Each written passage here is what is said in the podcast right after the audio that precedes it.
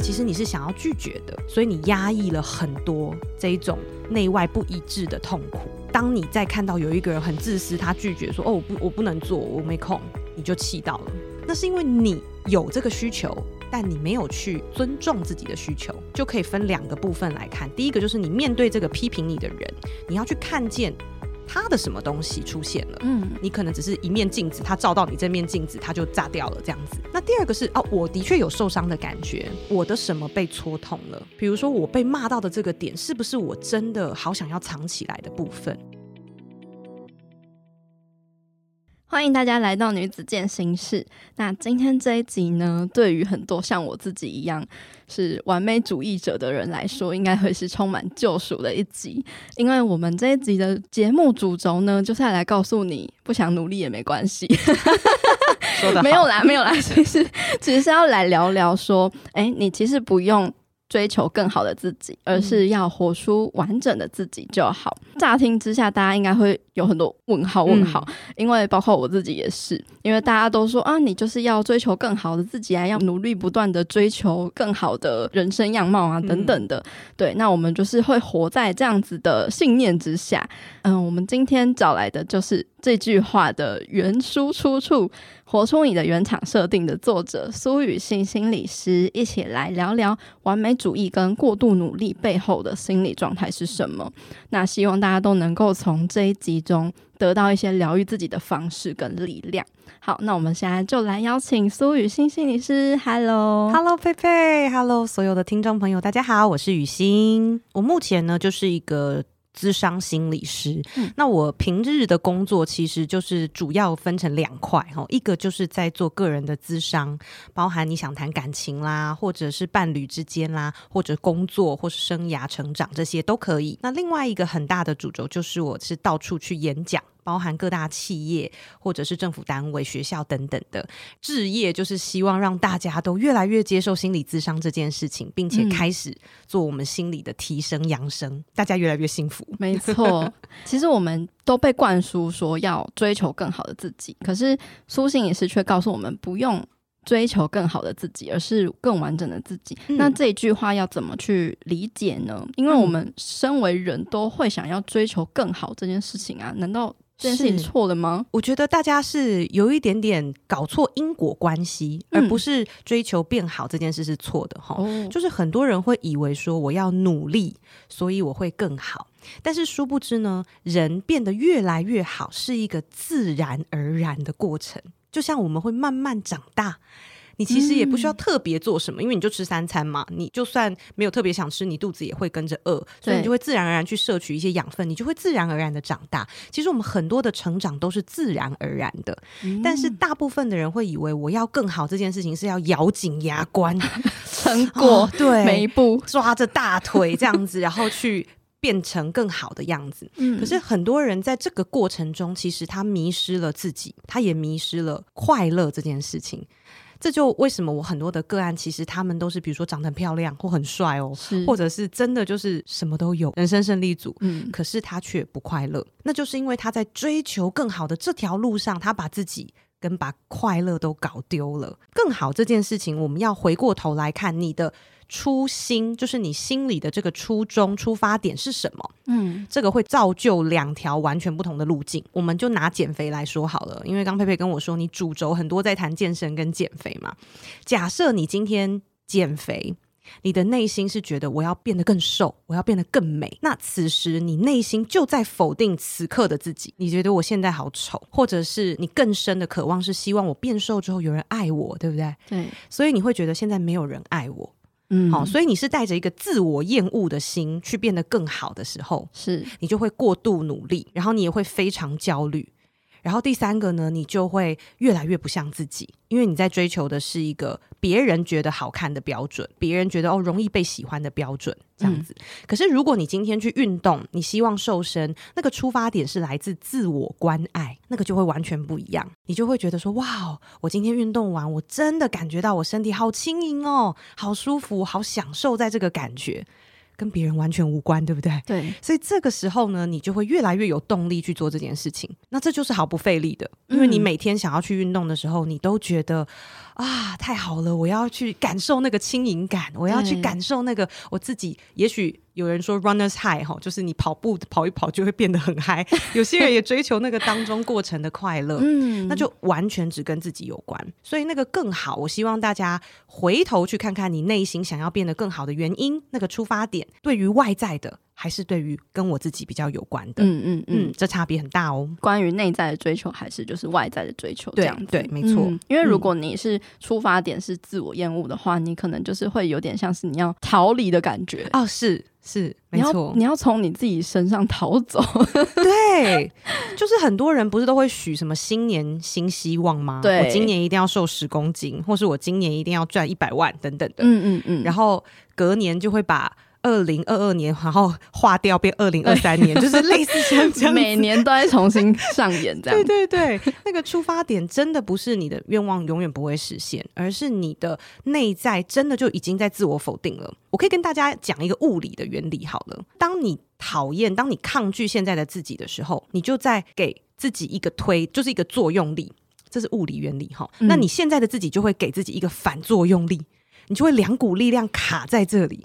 你就哪里都去不了，这是一个物理学，我不知道听众有没有办法感受这个。就是当你抗拒现在的自己，你没有顺着流走，你没有放松，你没有更有弹性的时候，其实你是哪都去不了。你有点像在跟他对抗。对，刚刚讲到就是有关于瘦身这件事情嘛，嗯、其实我在苏心理师这一本书里面也有看到你。过去从小就是被家人取名叫胖胖，其 实一点都不胖啊，然后还取笑你，就是跟批评你的身材，然后让你深受跟食物啊，还有自己身体意向的困扰，嗯，然后甚至后来就买减肥药，减折磨自己，然后也很害怕去运动啊，觉得要面对。丑陋，健身房都禁止啊！我真的 觉得那个 对，就是如果对自己身材不满意的人，去到那就等于要面对自己嘛。对，那其实是非常不舒服，是很可怕的。嗯、那你可以跟听众分享一下你这样子一路以来的经历故事吗？哦，好啊，好，因为我一出生的时候大概就快四千克。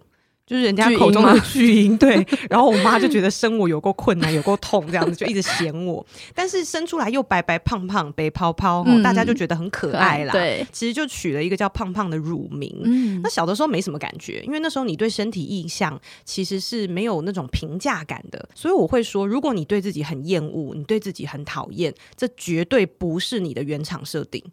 这绝对是你长大之后外人给你植入的后天设定。就像开始我越来越大之后，我进到学校就发现，哎，同学好像对于胖这件事情都是嘲笑。刚刚说到我的爸妈其实会对我讲蛮夸张的话，比如说开车在路上好了，嗯，我爸看到前面一个欧巴桑过马路，然后他就会看看那个欧巴桑，再转头看看我，然后就说：“哎呦，我以为刚刚那个人是你耶，太小了，那个屁股就跟欧巴桑一模一样哦。”天哪，嗯。你现在长大会晓得，他想激励你，对，他希望你可以变得更健康。可是他用这个方法，只让我更觉得自己不好而已。嗯嗯嗯，我就开始从外在的眼光收到好多我不够好这样的讯息，包含在外貌里面。嗯，所以我那时候就对于外貌非常的焦虑跟紧张。嗯，我甚至跟我爸妈吃饭好一阵子都吃的很快，因为我生怕我下一口要夹的时候会被念，就是你不准再吃了。对。你吃太多了，对，嗯，所以我到现在我吃的很快这件事情，我都还在有意识的调整，嗯、就它影响我非常深远，然后甚至我会半夜去 偷吃，因为你正餐的时候，你一边吃是在监视的眼光之下看着你吃的嘛，他不准你吃那么多，嗯、对，所以我就变成说。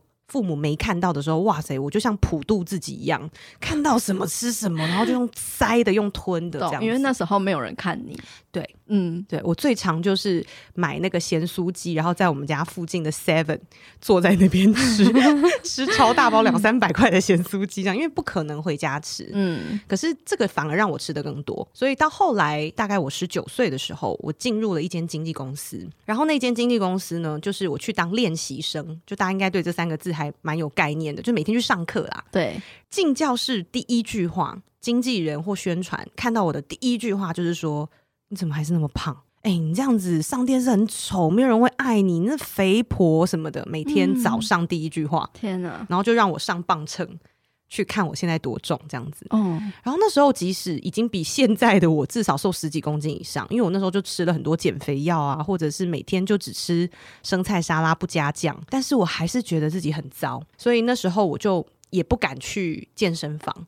因为我刚刚说嘛，健身房都是镜子，然后好像大家都在看你，就好像要面对这么丑陋的自己。即便我那时候是人生中最瘦哦，嗯，但是我超级不快乐，而且超级不健康，就是会心悸、会吐啊，然后经期不来啊，就是那种减肥过度的女生应该都可以理解。没错，没错，对，所以那个是我一个身体意向极为低落的时期，我接受了非常多的外在制约，告诉我只有一种标准，叫做。完美就是，比如说我一百六十五公分，嗯，他们就规定我只有四十五公斤叫做完美。那你后来是怎么样子找回原本的自己健康的样子呢？我我觉得我花了蛮长一段时间的。我觉得这就是我找回原厂设定之路吧。当然，第一件事我就离开了演艺圈，演艺圈不太欢迎我的原厂设定，不只是我的身体哦，包含我的性格，演艺圈都不太接受。现在可能好一点，但是当时你们想啊、哦，十几年前哦，透露年龄，十几年前那个时候，对于女性在荧幕前面的状态、对样貌，还是就是三个字：傻、白、甜。那他们可能觉得啊，我可能还算白啦。那傻跟甜，你可不可以加油一点？可是因为我平常的个性就是比较呛咖，有没有？然后比较精明干练，啊，口若悬河这样子。嗯，他们就觉得你可不可以装傻一下？你可不可以装你听不懂？你可不可以装你不会？你太精明的样子，没有人会喜欢你。所以那时候我在演艺圈这个经验是非常非常受挫的，就好像我整个人要砍掉重练，我才有办法被喜欢。你要假装你是另外一个人，对，才可以。那真的很痛苦哎、欸，每天都在演戏的感觉。是啊，是啊，嗯、就是真的每天都在演戏，然后每天就算你表现的很好，对还是会有人说你太好，太好也不行，不能太好，对，不能太精明，不能太强势啊。你要看起来弱弱的，嗯，要看起来可爱可爱，嗯，才是符合时下的需求。这样子，长话短说好了，因为我那时候大概二十一岁的时候离开，然后我就也大学毕业。那那时候呢，我其实其实也没有特别想要干嘛，我不太知道我自己要做什么，因为、嗯、呃，表演这件事情是我从小有意识以来我就最想做的事，嗯，没有其他，很喜欢表演，很喜欢表演，然后所以我也不知道我不能走演艺圈了，我可以干嘛这样子，然后我就待在家里，偶尔接一些主持赚钱，然后我妈就有点看不下去。他就说，你要去找一个正常的工作，我就想说好啊，什么叫做正常？你看又是一个外在的框架，对，什么叫正常？正经的工作，对，我就看看我旁边的同学，哦，大家都在金融业上班，嗯，所以我就去应征金融业，就成为了一个金融业的公关，这样子做了五年之后，虽然公关这个工作本质上跟我的性格算是搭，就是比较外向的性格，是，可是久了之后，我就发现我对这个行业依然没有热情。公关嘛，你们就可以想象，他是要戴一个面具的。对，就算你心情不好，很会 social，对，你还是要笑着跟客户啊、嗯、跟老板互动这样子。所以我就觉得那个原厂设定也不是这么舒适的状态，嗯、因此我就开始思考自己。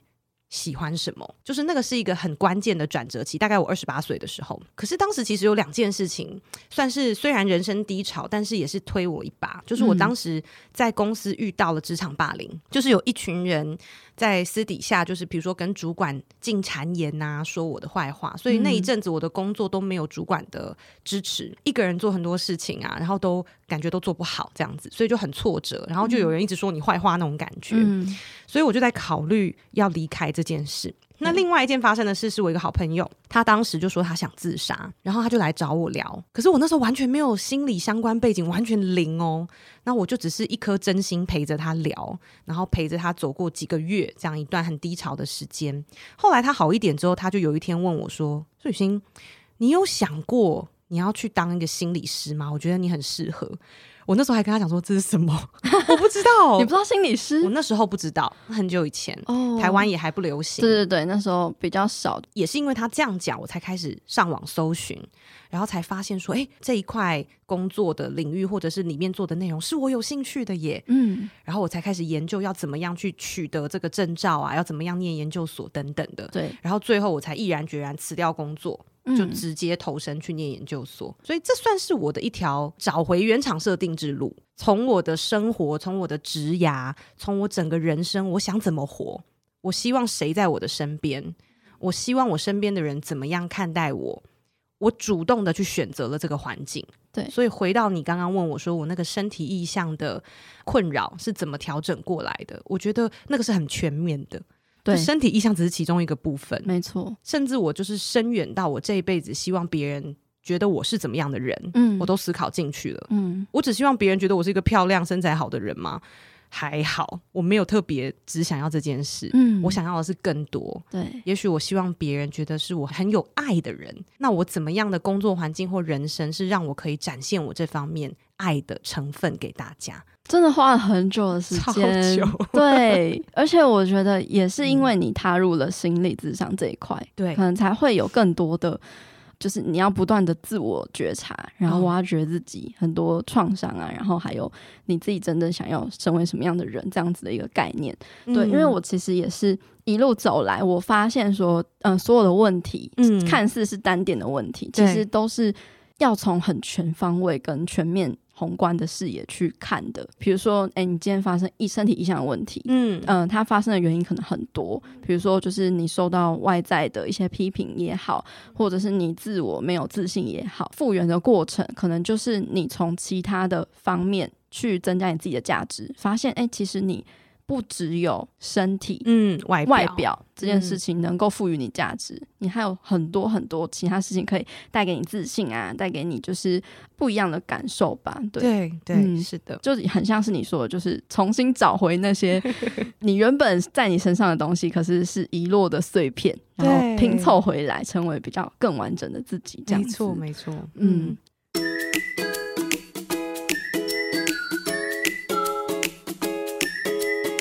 阳光豆米浆营养商谈室，本集节目由统一阳光赞助播出。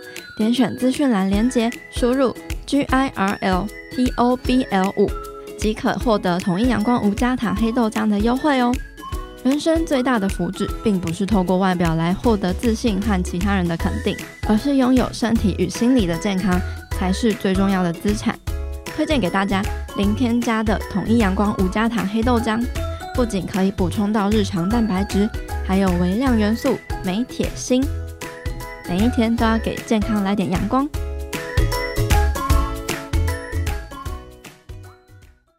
我们很多人啊，都是、嗯。完美主义型的人，我有饮食失调嘛，然后或者是很多女生就是会过度运动啊、嗯，然后会过度努力啊，然后会害怕失败啊，等等等等，都是跟完美主义个性有关系。嗯、想问苏心理师说，嗯，这样子的个性是怎么来的呢？嗯、为什么我们总是会焦虑自己不够完美？我也发现大部分几乎都是女性，我不知道是不是。就是不是有这样性别的差异？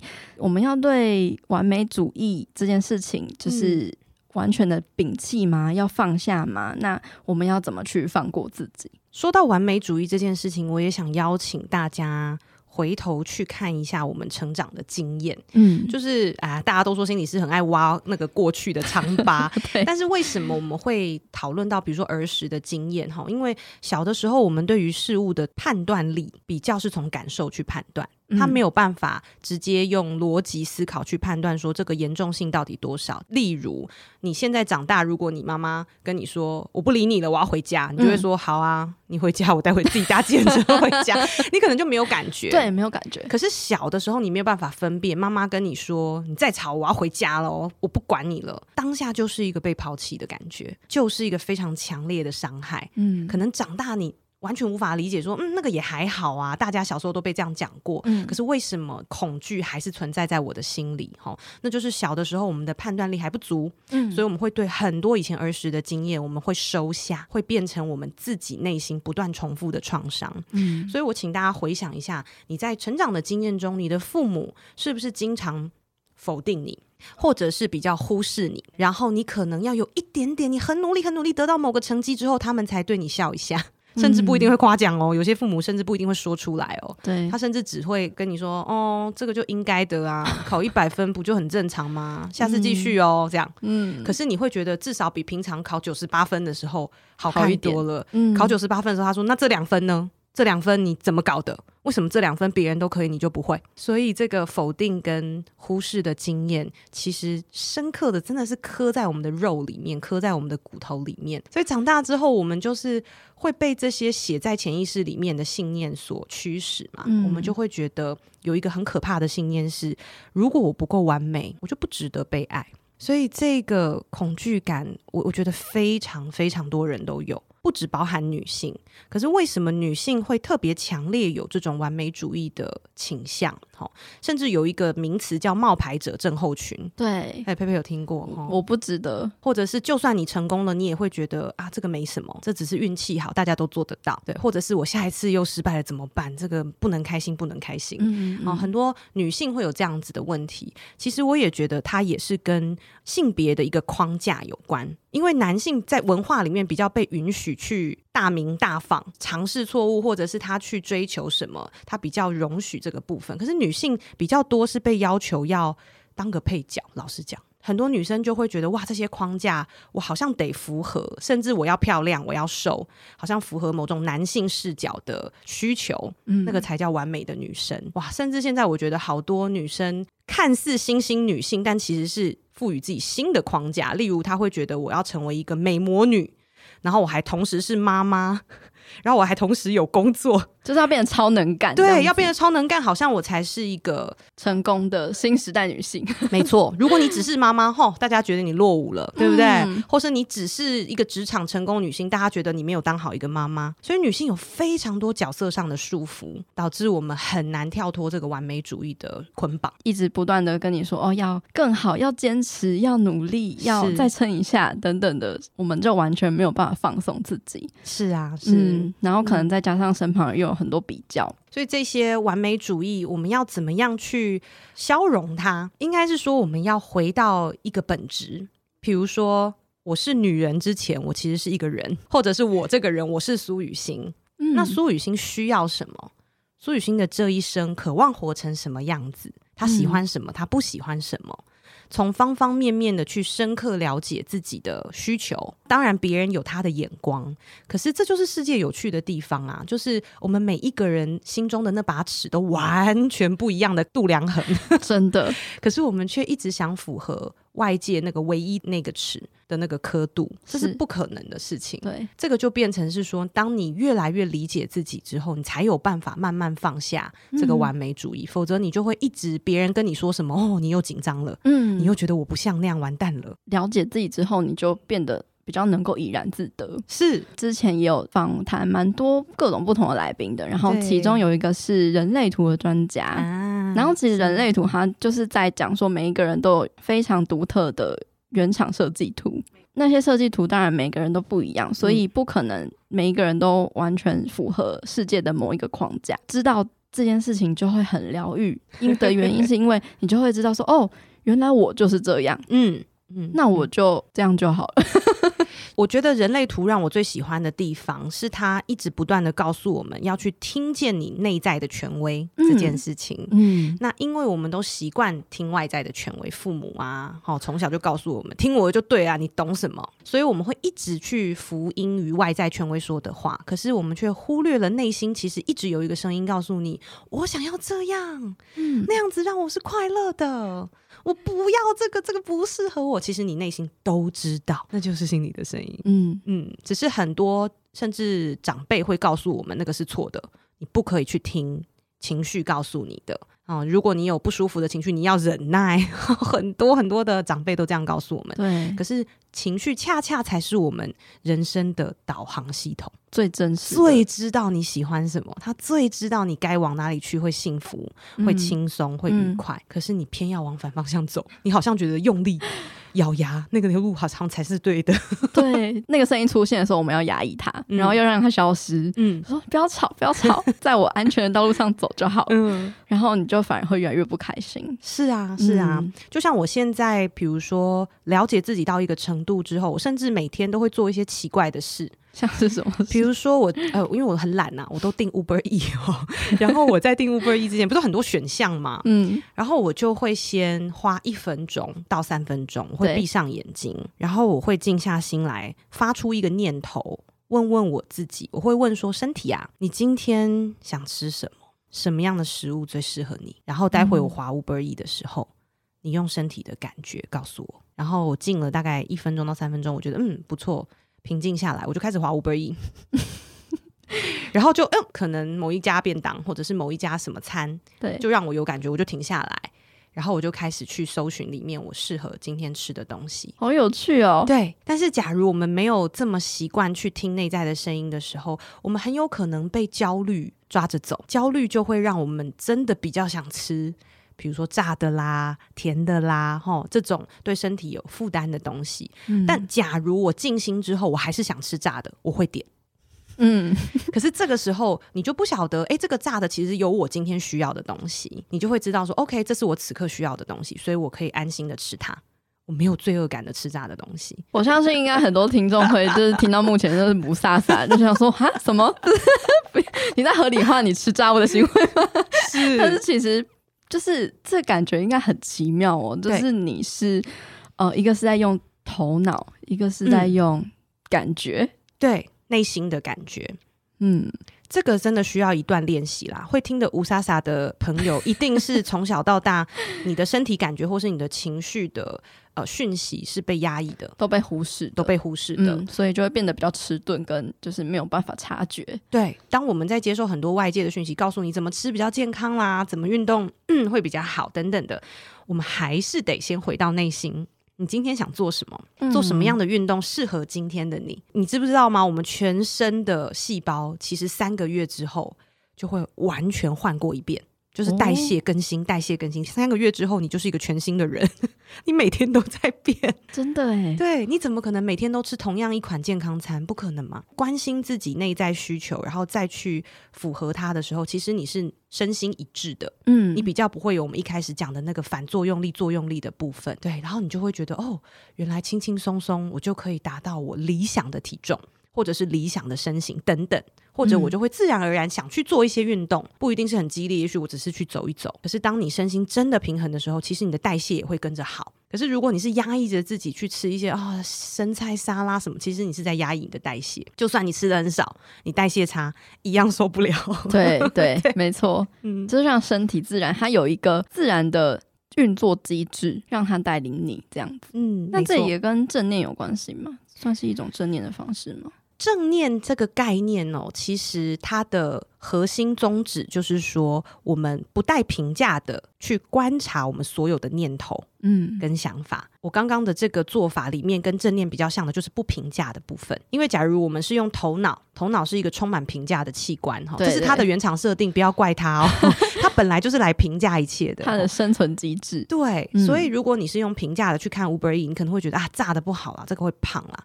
哎呀，这个淀粉太多了会胖。你是用一个评价的心情去看，可是我刚刚不评价的部分，就是让身体它原本的需求去告诉你什么是它此刻。想要的，嗯，也许他想要是热热的东西，也许他想要是冰冰凉凉的东西。静下来的时候，这个声音才会浮现。哇，这是一个顺流而行的感觉，没错，好像大家可以试试看哦。现在马上就拿出 Uber 一个 Foodpanda，静心三分钟。是是，刚刚讲到说，我们就是会想要。比如说吃健康嘛，或者去运动。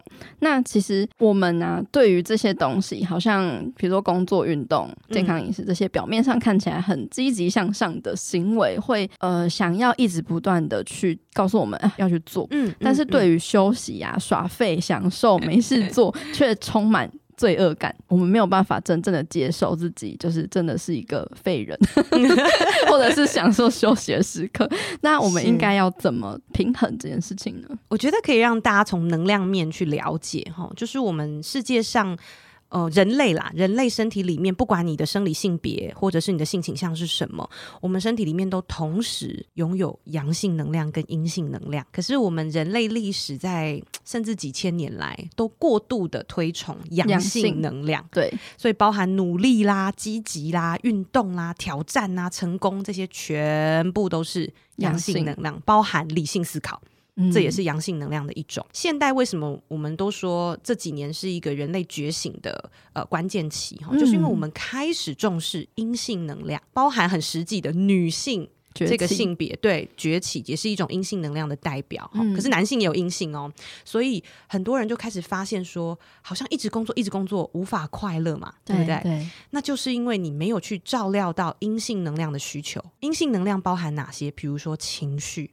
就是非常阴性面的，嗯，然后沟通，人与人的沟通是非常需要阴性能量的互动，因为阴性就包含连结嘛，嗯嗯嗯，阳性是比较分裂的，排斥阴性能量，像那些很直男癌的，哈，对不起，我在站直男，对不对？就很直男癌，你们知道是哪一种人？其实他们就学不会沟通，因为他们就会觉得我讲赢你就对了啦，什么沟通？可能很多人会是这样想的，所以沟通这件事情，如果你没有去臣服于阴性能量，你是绝对学不会。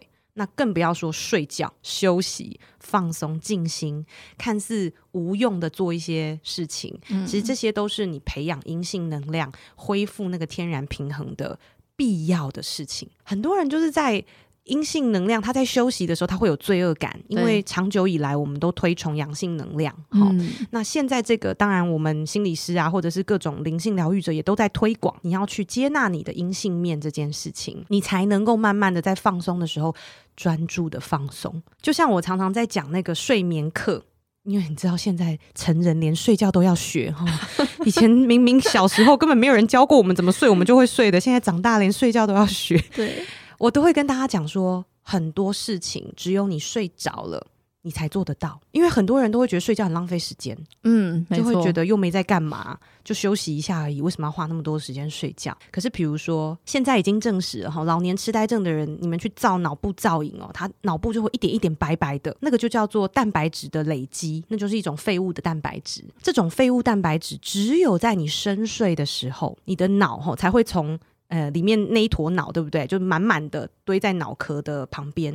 睡着的时候，它会缩小，然后就会开始通出很多道路。你可以想象脑中有很多的道路，嗯，然后血液才可以开始清理这一些蛋白质。所以，只有你睡着，你才可以把这些废物代谢出去。加上你的脑神经，哈、嗯，比如说你学习新的东西，嗯，然后旧的不需要的脑神经，只有在你睡着的时候才可以重新修剪、重新连接，所以你才可以增加记忆。嗯，或者是很多人觉得，哎、欸，睡一觉，我昨天想不透的问题，今天想透了，都是睡着的时候你才做得到的事。可是这都是要有意识的去做。对，很多人都忽略了这种无意识的讯息，嗯，或者是忽略这个休息，它里面在运作很积极的事情，它就会少掉这个功能。所以很可惜耶，我们的大脑只开发了五 percent，你九十五 percent 的这些潜意识的功能，你都还没有开发。对，那这个是我们需要向自己下指令。他才会开始运作的事。嗯。我有听过一个说法，他是说，就是我们平常太着重在用左脑思考，因为左脑它是处理，比如说逻辑哦，理性的理性的部分。然后也是因为像刚刚讲，就是关于阳能量嘛，理性这方面，我们就是左脑特别大颗，右脑就是萎缩一个状态。然后我们常做一些静心冥想，或者是发挥创意的部分，其实是。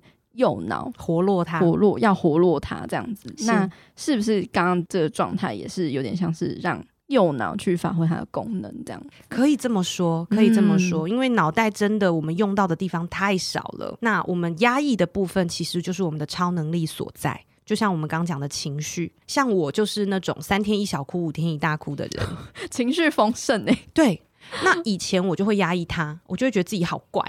然后就会躲起来，怎么那么爱哭？对，或者是哭的时候哦，马上擦掉。其实这些都是压抑的行为。但是现在我了解这个，你要活络自己的潜意识这一部分，哈、嗯，你就要从情绪开始疏通。嗯、所以我现在哭，我只要有想哭的感觉，除非我真的在台上演讲，或者是我在面对个案，我在工作，我会先请情绪等一下，我回家再清理。但是假如比如说我在公车上，反正也没人看到我，我就会让它流出来。假如我一个人在家里更安全了，我就会哭。呼出声音，我就会尽量的让我心里的这个通道是顺畅的，哦、没有阻塞任何的垃圾，嗯，没有阻塞任何的压力情绪在里面，我让它是通畅的。那你的人生怎么可能不顺流？所以睡不着的朋友，或者是你有任何人生你觉得不顺利，减肥减不下来，或者是你工作不顺，没有人爱你等等，第一个先去清理情绪，嗯、一定是这条通道塞住了什么。我们不太容易去表达，或者是。嗯、呃，展现我们脆弱一面的时候，我们可能是因为受到别人的，比如说，真的也是一些框架啦，说是，嗯、呃，你这样子可能就太懦弱啊，或者是不够勇敢啊，嗯，然后不够积极、嗯、难过、玻璃心。对，我觉得玻璃心也算是一个，就是自己被贴上一种标签。这样，大家刚刚看不到佩佩的动作，他刚在用力的抓住他的衣领，所以这个压抑是他很习惯做的事。哦、我在猜。哇，整个被看透哎！我觉得我现在好赤裸，因为我们真的很常看到那个压抑的状态的时候，嗯、我们都会尽量去鼓励大家去慢慢的允许自己现在这个状态，嗯，就是想哭，或者是我允许我自己现在就是觉得自己好丑啊，自己好胖啊这些想法，但是我们不去认同它。也不去多执着它，嗯、我们就只是允许现在真实的状态，反而这是最容易让它像一片云一样飘过去。你不去抓住任何一片云，或想要把任何一片云赶跑，嗯、因为你就是天空啊。好，我常常用天空来比喻，就是你就是天空，那你所有的情绪就是。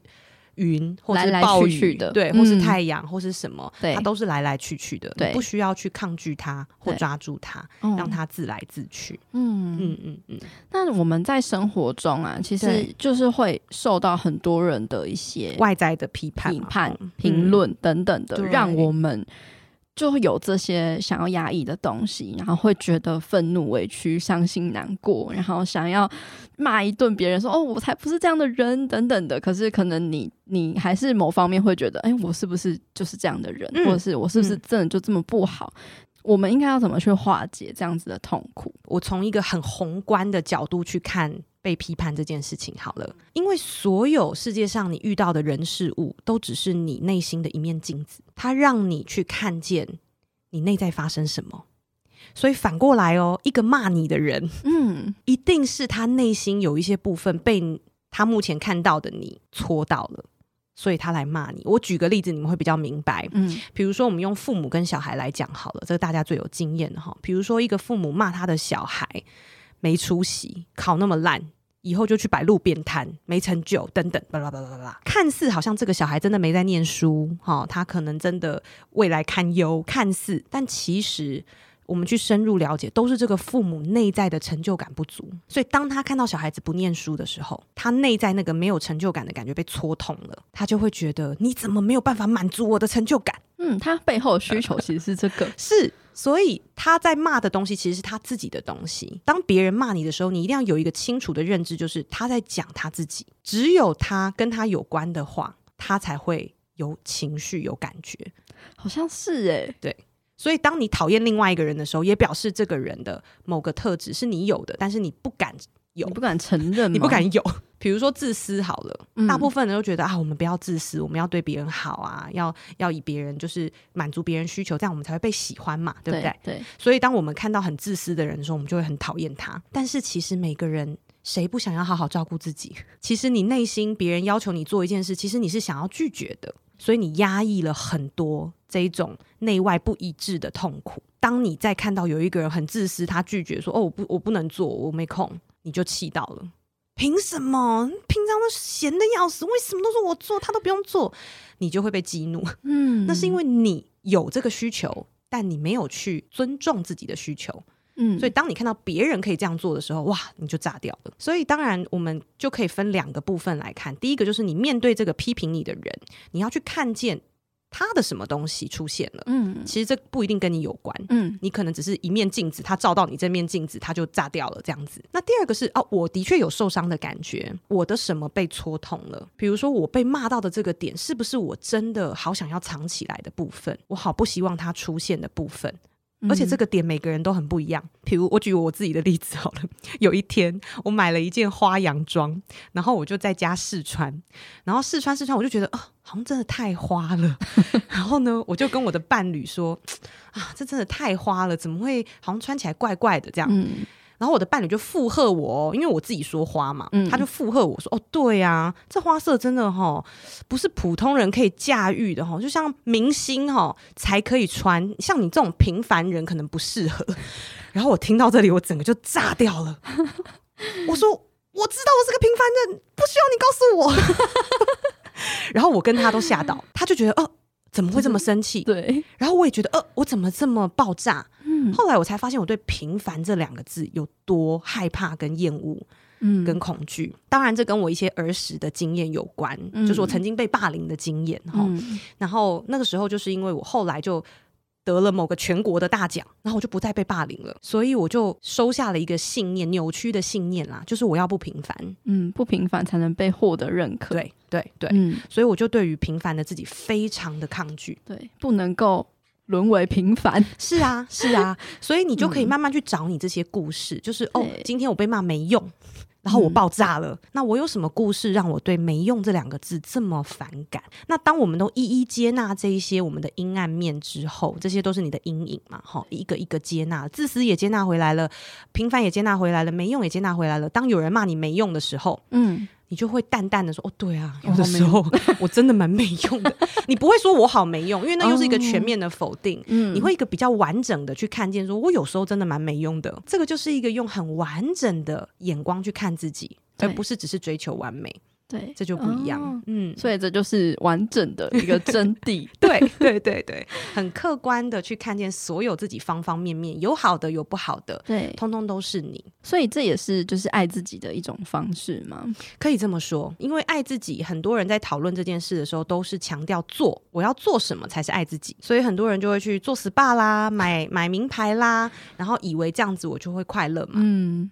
可是其实做完之后，他可能只会快乐一下下，然后他接着又会觉得，那现在要做什么？我要怎么维持这个爱的感觉？对，所以爱自己跟做什么其实没有绝对的关系。嗯，重点是你的心境，你心在此境的时候，你做什么都是爱自己。就像我刚刚说的，你心在此境，你真的关心自己的状态下，你吃炸物也是爱自己哦。可是，如果你是不爱自己的状态，你吃炸物，嗯，的确是在伤害自己，啊，或者是在压抑这个情绪等等的，嗯。那请去观察你的心境，个人认为有三个重要的心境啊。嗯，第一个就是你有没有办法放掉对自己的评价，撕下所有对自己的标签，把任何事情都看成中性的，这件事不容易。对，比如说自私也是中性的哦，没用也是中性的。自私为什么是中性的呢？比如说自私有时候的确不好。可能让别人不喜欢我们，可是有的时候你遇到那种愣头轻滚的同事，每次都要你帮他做事，他也不会帮你的那一种，嗯、你要自私一点嘛。嗯，划界限是啊，哎、嗯欸，我没空哎、欸，不好意思哦，下次吧。嗯嗯嗯。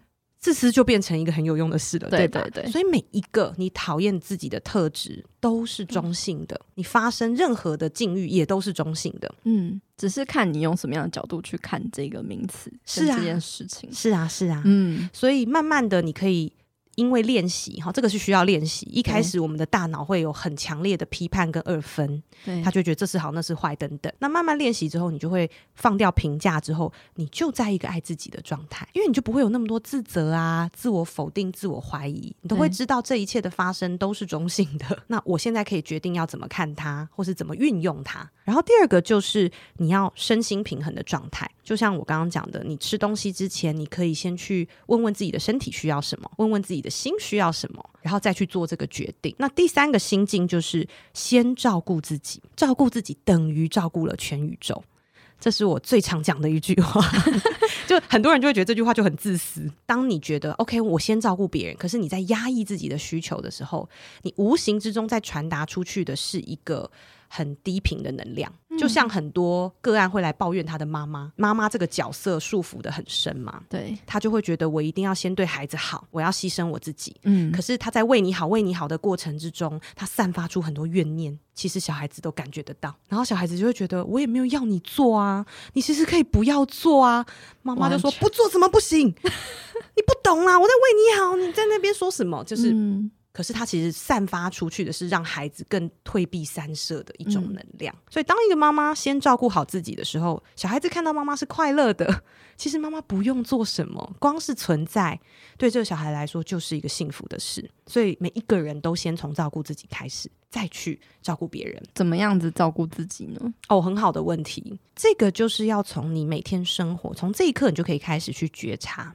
比如说，我跟谁在一起的时候，我是最舒服快乐的；或者是我在吃什么的时候是最舒服快乐的。嗯、那我在做什么的时候，我处在什么样的环境的时候，我是最舒服快乐的。一样，你用情绪去引导你，你那个最享受、最舒服、最顺畅的那种情绪，就表示这个人是实地物是适合你的。但是很多人就会害怕说，这样我会不会就安逸享乐？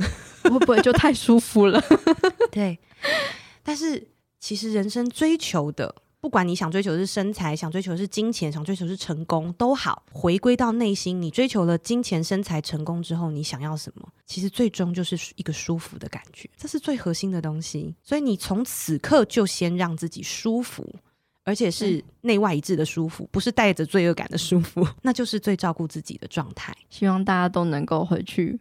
慢慢的练习 这件事情 是对。嗯、那最后可以请苏心理师今天就是来介绍一下你，嗯、呃，前阵子出的新书《活出你的原厂设定》这本书它。它、嗯、这本书呢，它其实就是在帮助现代人哈，因为我们现代人反而资讯。过度旺盛，对你每天都在看什么成功人士必做的十件事啊，然后或者是三十岁之前必定要懂的五件事啊等等，嗯、然后你就很紧张，对，照着做。对成功人士早起你就早起，可是你其实忽略了你的原厂设定，也就是你的内在权威，他需要什么，他想要。活出怎么样的天赋，发挥他自己去自我实现。嗯，这一些问题我们很少问自己，我们都在听别人怎么讲，或者是你以为你是听自己讲的，但是其实是你爸妈从小到大要你做的，你没有去厘清过，这真的是我自己想要的吗？所以这本书其实是一本我可以说是很轻松的工具书。嗯，因为我也有朋友说，如果不看练习的部分，很像小说哈，看看心理师的故事，看看个案的故事，其实蛮容易看完的。那看完之后，你可以再读第二遍，你就可以再用里面的小练习，嗯，不用多，一天也许练习一个或半个练习都可以，好，只要一点点，你就可以开始发现，哎，我内心的声音越来越清晰了。嗯，那大脑的声音越来越小了。你的大脑就像一台性能很好的车，它可以载你去任何你想要去的地方。但是你的内心、你的灵魂才是驾驶者。可是大部分的人都让这台车无人驾驶，就让它乱撞。然后这条路撞了，哦，好，撞车了。那那那那只好再修车，然后再去开另外一条路，你就会很痛苦。当这个内心它真正回到驾驶座，其实你要去到目的地就是一个超级毫不费力的事情。所以其实适合所有想要了解自己、想要活得更顺利的朋友。好，那节目的最后，想要请苏心理师送给我们正在收听的听众们一句话或是一段话，来结束这个节目。好，我想送给大家的就是，你就是爱本身。每一个人在外追求的，哈，就像我们刚刚说的那种爱的感觉，我很害怕不被爱，我很害怕不被需要，等等的，其实都是以为爱是从外面来的东西。可是，就像我们刚刚说的，爱只是一种心境。好，那当我们慢慢的发现，原来我就是爱，原来爱的泉源就在我们里头的时候，嗯、我们就不必再向外追寻，回到内心，那就是你最平静舒适的家。祝福今天各位听众们听完这一集节目呢，都能够安心的找到自己的就是原本的家。是 是，好，今天谢谢苏心女士为我们带来这么精彩的节目内容。嗯、那我们今天就到这边。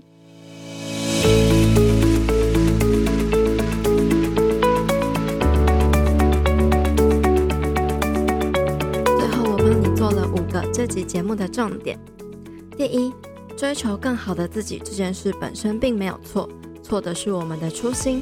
我们会成长是自然而然的过程，但很多人却认为这样的进步必须是要用力压紧牙关的，反而会在追逐的过程中迷失了快乐。那即便你再帅、再美、再有钱，都不会快乐的。我们要去了解你想要变成更好的初心是什么。当你讨厌、抗拒现在的自己。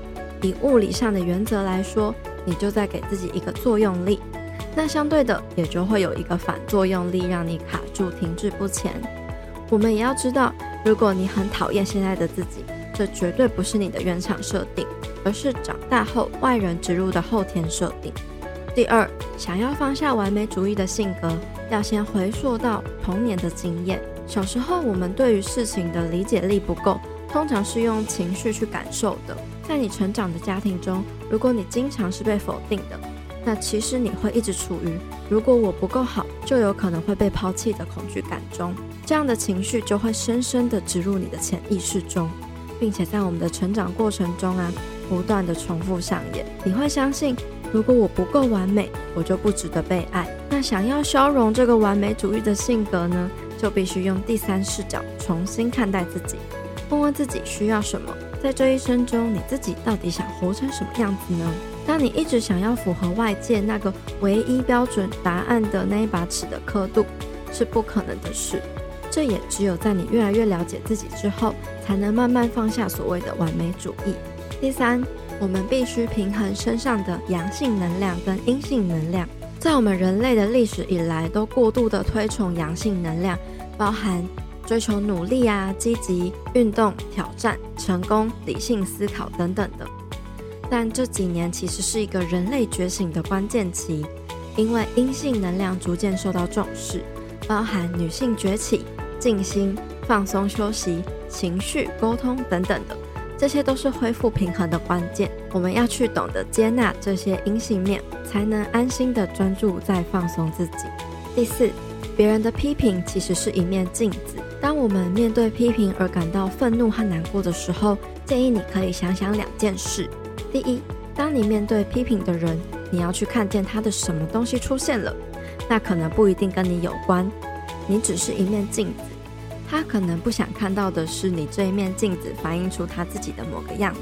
第二，你可以去思考自己是否有什么地方被戳痛了，例如你被骂到的点，是不是自己真的很想要去藏起来，不希望它出现的部分呢？这个点每个人都很不一样。当你能够用比较完整的视野看待自己，而非完美，就能够很客观地看待自己，有好也有不好的一面。但是这些全部通通都是你。第五，爱自己，重点不在于你做了什么，而是在于你的心境。苏心理师今天提供了三种爱自己的心境。首先是放下对自己的评价与标签，将一切都看成是中性的。第二，让自己处于身心平衡的状态，尊重你身心的声音。第三，好好照顾自己，觉察自己内外在最舒适顺流的状态，而不是带着罪恶感的舒服。我自己真的非常喜欢这一集苏心理师的分享，希望你也会喜欢。那如果你收听完有什么样的心得或启发的话，欢迎你可以截图这一集的节目，分享到自己的 IG Story 上，写下你的感想，并且记得 tag 我们，让我们知道。也欢迎你可以用任何的方式支持这个频道，你可以到 Apple Podcast 上面留下五星评分和评论，也可以透过任何的管道留言、寄信或是私讯我们。那一样的，我要来阅读用行动支持赞助这个频道的听众留言。这位听众的名字叫做汤圆妹，她在二零二一年的二月二十五号请我喝了一杯六十元的咖啡。